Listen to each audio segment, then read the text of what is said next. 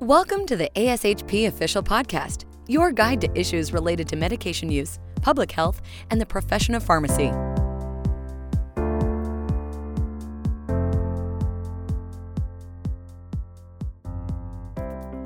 Thank you for joining us for Therapeutic Thursday's podcast.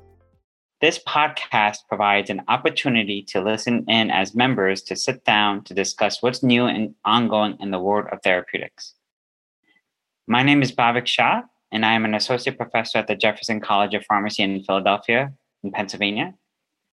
With me today is Hunter Reese, PharmD B C P S from MetroHealth Medical Center in Cleveland, Ohio, where he is a clinical specialist in emergency medicine. Thanks for joining me today, Hunter. Thanks for having me, Bhavik and A S H P. Certainly sure. Can't think of a more appropriate time to be bringing awareness to S T Is as we begin to see the light at the end of the tunnel for the pandemic, and as well as we have some exciting updates to talk about. So can you tell us a little bit about what the major update is from the new gonorrhea guidelines? Yeah, sure. So the updates affect our standard treatment for gonorrhea, as well as the standard and peer treatment for chlamydia infections. The recommended treatment of gonorrhea infections has changed from dual therapy of ceftriaxone two hundred fifty milligrams I M plus azithromycin one thousand milligrams P O for one dose um, to ceftriaxone five hundred milligrams I M, or it's one thousand milligrams if the patient is above one hundred fifty kilograms. Um, if empirically treating gonorrhea and chlamydia infection has not been ruled out, the recommended regimen is five hundred milligrams of ceftriaxone I M plus doxycycline one hundred milligrams twice daily for seven days, unless the patient is pregnant. Then you would use azithromycin one thousand milligrams times one. Can you tell us a little bit about the rationale behind this change? C D C actually cited several different factors behind the new recommendation. Dropping dual treatment was based on evidence showing a rapid increase in gonococcal azithromycin resistance in recent years in the United States. Additionally, they considered the harm of azithromycin on patients' microbiomes, as well as the potential to increase macrolide resistance and macrolide resistance and other pathogens. In sum, the view was that the decreasing benefit of dual therapy really had no longer outweighed the risk. And the decision to increase the dose of ceftriaxone was based on pharmacokinetic and pharmacodynamic research rather than human efficacy trials. The modeling data referenced by the C D C showed that we need to hit right around five milligrams per kilogram in order to get the concentrations of the above the M I C consistently for twenty-four hours to eradicate the infection. This equates to around five hundred milligrams in an average eighty to one hundred kilogram patient, whereas our previous dose of two hundred fifty milligrams was hitting around three milligrams per kilogram at best. And finally, the doxycycline recommendation for empiric treatment of chlamydia in the setting of gonorrhea was due to a meta-analysis showing marginal superiority for doxycycline, as well as new data suggesting superiority for rectal tissue infections with chlamydia. So this update came out in, in mid-December. So can you tell us about what challenges have you had in your experiences in your E R with implementing it? And what questions Sure. remain for you? Yeah, so with the increase in the dose of ceftriaxone, that was really easy to get everybody on board with. We went and updated our order sets and changed those all over. So we haven't had much resistance, and the transition was pretty seamless with that. The education and everything that went out, very smooth. The recommendation, however, to switch to doxycycline from azithromycin for the chlamydia infections has been met with a little bit more resistance, of course. And so we have concerns that patients will not pick up their prescriptions or be adherent for the full seven days of doxycycline treatment.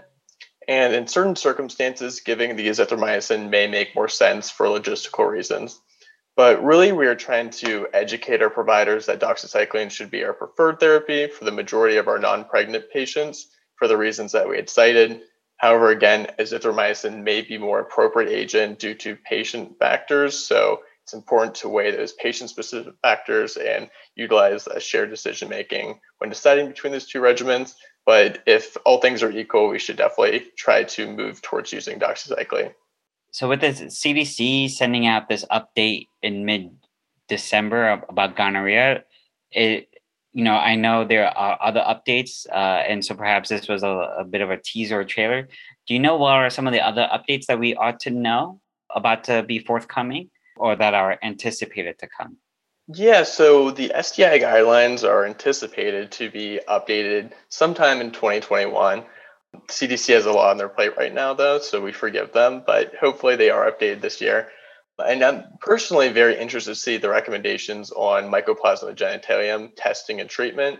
We recently started testing patients with recurrent symptoms of um, and had previously treated for S T Is for mycoplasma in our emergency department, and we saw a somewhat high incidence, so much so that we did incorporate it into our S T I consult agreement. It was included in the previous guidelines as an emerging S T I and did not have much guidance on testing or treatment. So definitely will be one of the first pages I turn as the C D C updates their guidance with some new data that's been published. What about you? Do you have anything that um, you have forthcoming that you're anticipating that might apply to your practice?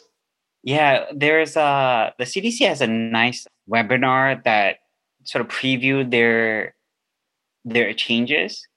And it's about a two-hour video uh, on YouTube. About an hour of it was a presentation, and the second hour was a Q and A. And so there are a couple of things that jumped out at me, but the biggest changes were the ones that you already discussed, gonorrhea and chlamydia. But things that stood out to me were pregnant women.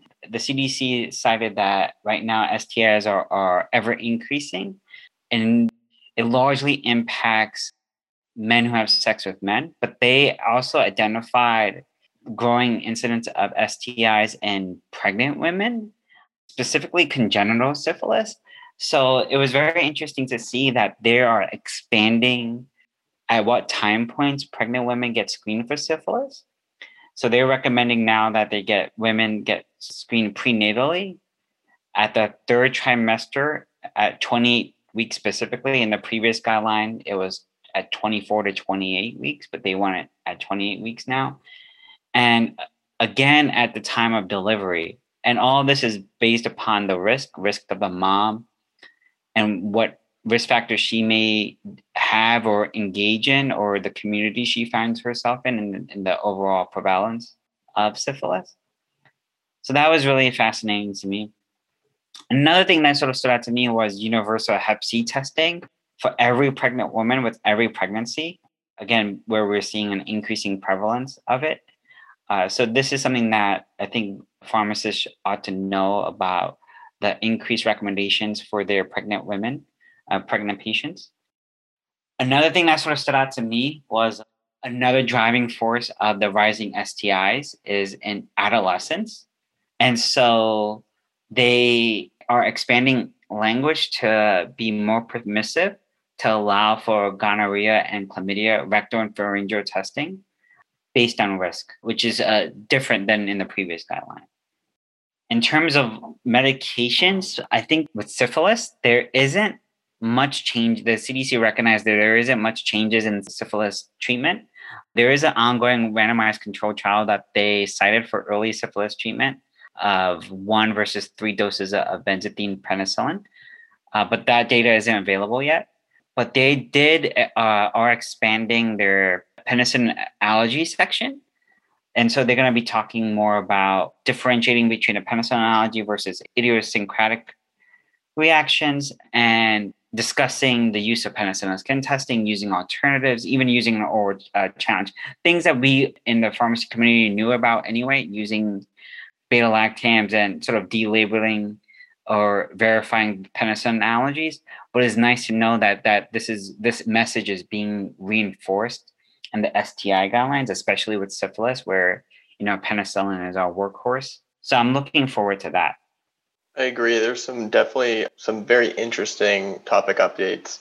What do you think are some potential gaps in the S T I screening and testing that you think that, that pharmacists can play in, especially in your role? Being in the E R, or E D, yeah, so, I should say. So being in the E D, definitely a, a bit different when people are getting tested in the E D versus being tested um, at their primary care or something along those lines. So there is guidance for when to screen patients from the C D C. The adherence to these screenings, though, can be low in certain groups or regions. For example, the men who have sex with men who are on PrEP should be screened regularly for H I V and S T Is. And a large survey of the M S M population from two thousand seventeen to two thousand nineteen showed that while screening for G C and chlamydia occurs in urogenital specimens, rectal and pharyngeal sites are less likely to be collected. Additionally, certain regions are less likely to screen such groups, such as the Southeast U S, where S T Is are more common. Additionally, in patients who are high risk for H I V who do get screened, there are missed opportunities to screen for other S T Is concurrently. So my my last question for you is, you know, we can't end an S T I talk without talking about COVID, because that's the theme for the past twelve to eighteen months. So can you tell us, how has COVID impacted S T I testing and care this past year? Has there been a decline in cases since, you know, we've been all on lockdown and presumably not engaging in activity that would spread S T Is? So I think this is definitely a really interesting and hot topic right now. So from our perspective, I actually was pulling data for a quality improvement project on S T Is.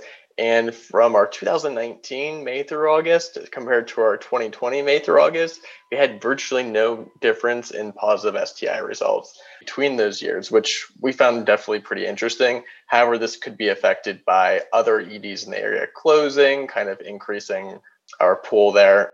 So I would be interested to see across the United States if there would be some data looking into that, and then also looking into after we are outside the pandemic, what, you know, if we see increases compared to before. So definitely were some other impacts of COVID during this time. Primarily, they, we had the reagents were actually, there was like a lack of reagents to be able to actually complete these S T I testing.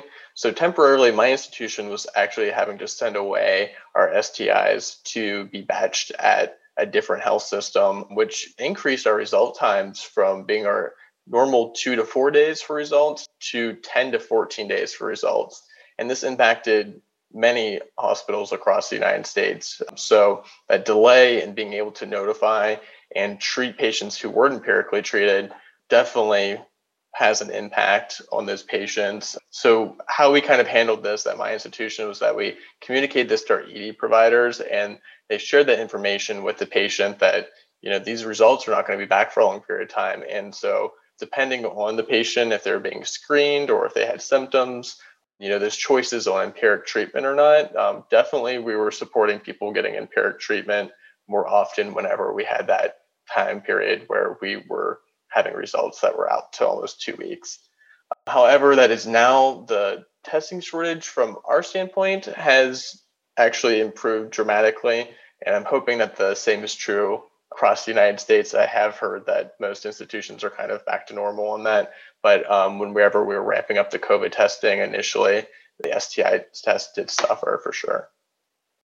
Yeah, that's in- that's interesting that how the reagents for one one test were impacted negatively while everyone else was sort of ramping up COVID testing, and how that increased your empiric treatment.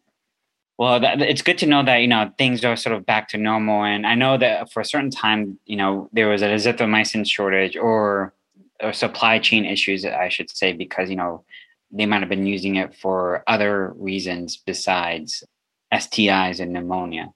So I think that has resolved as well.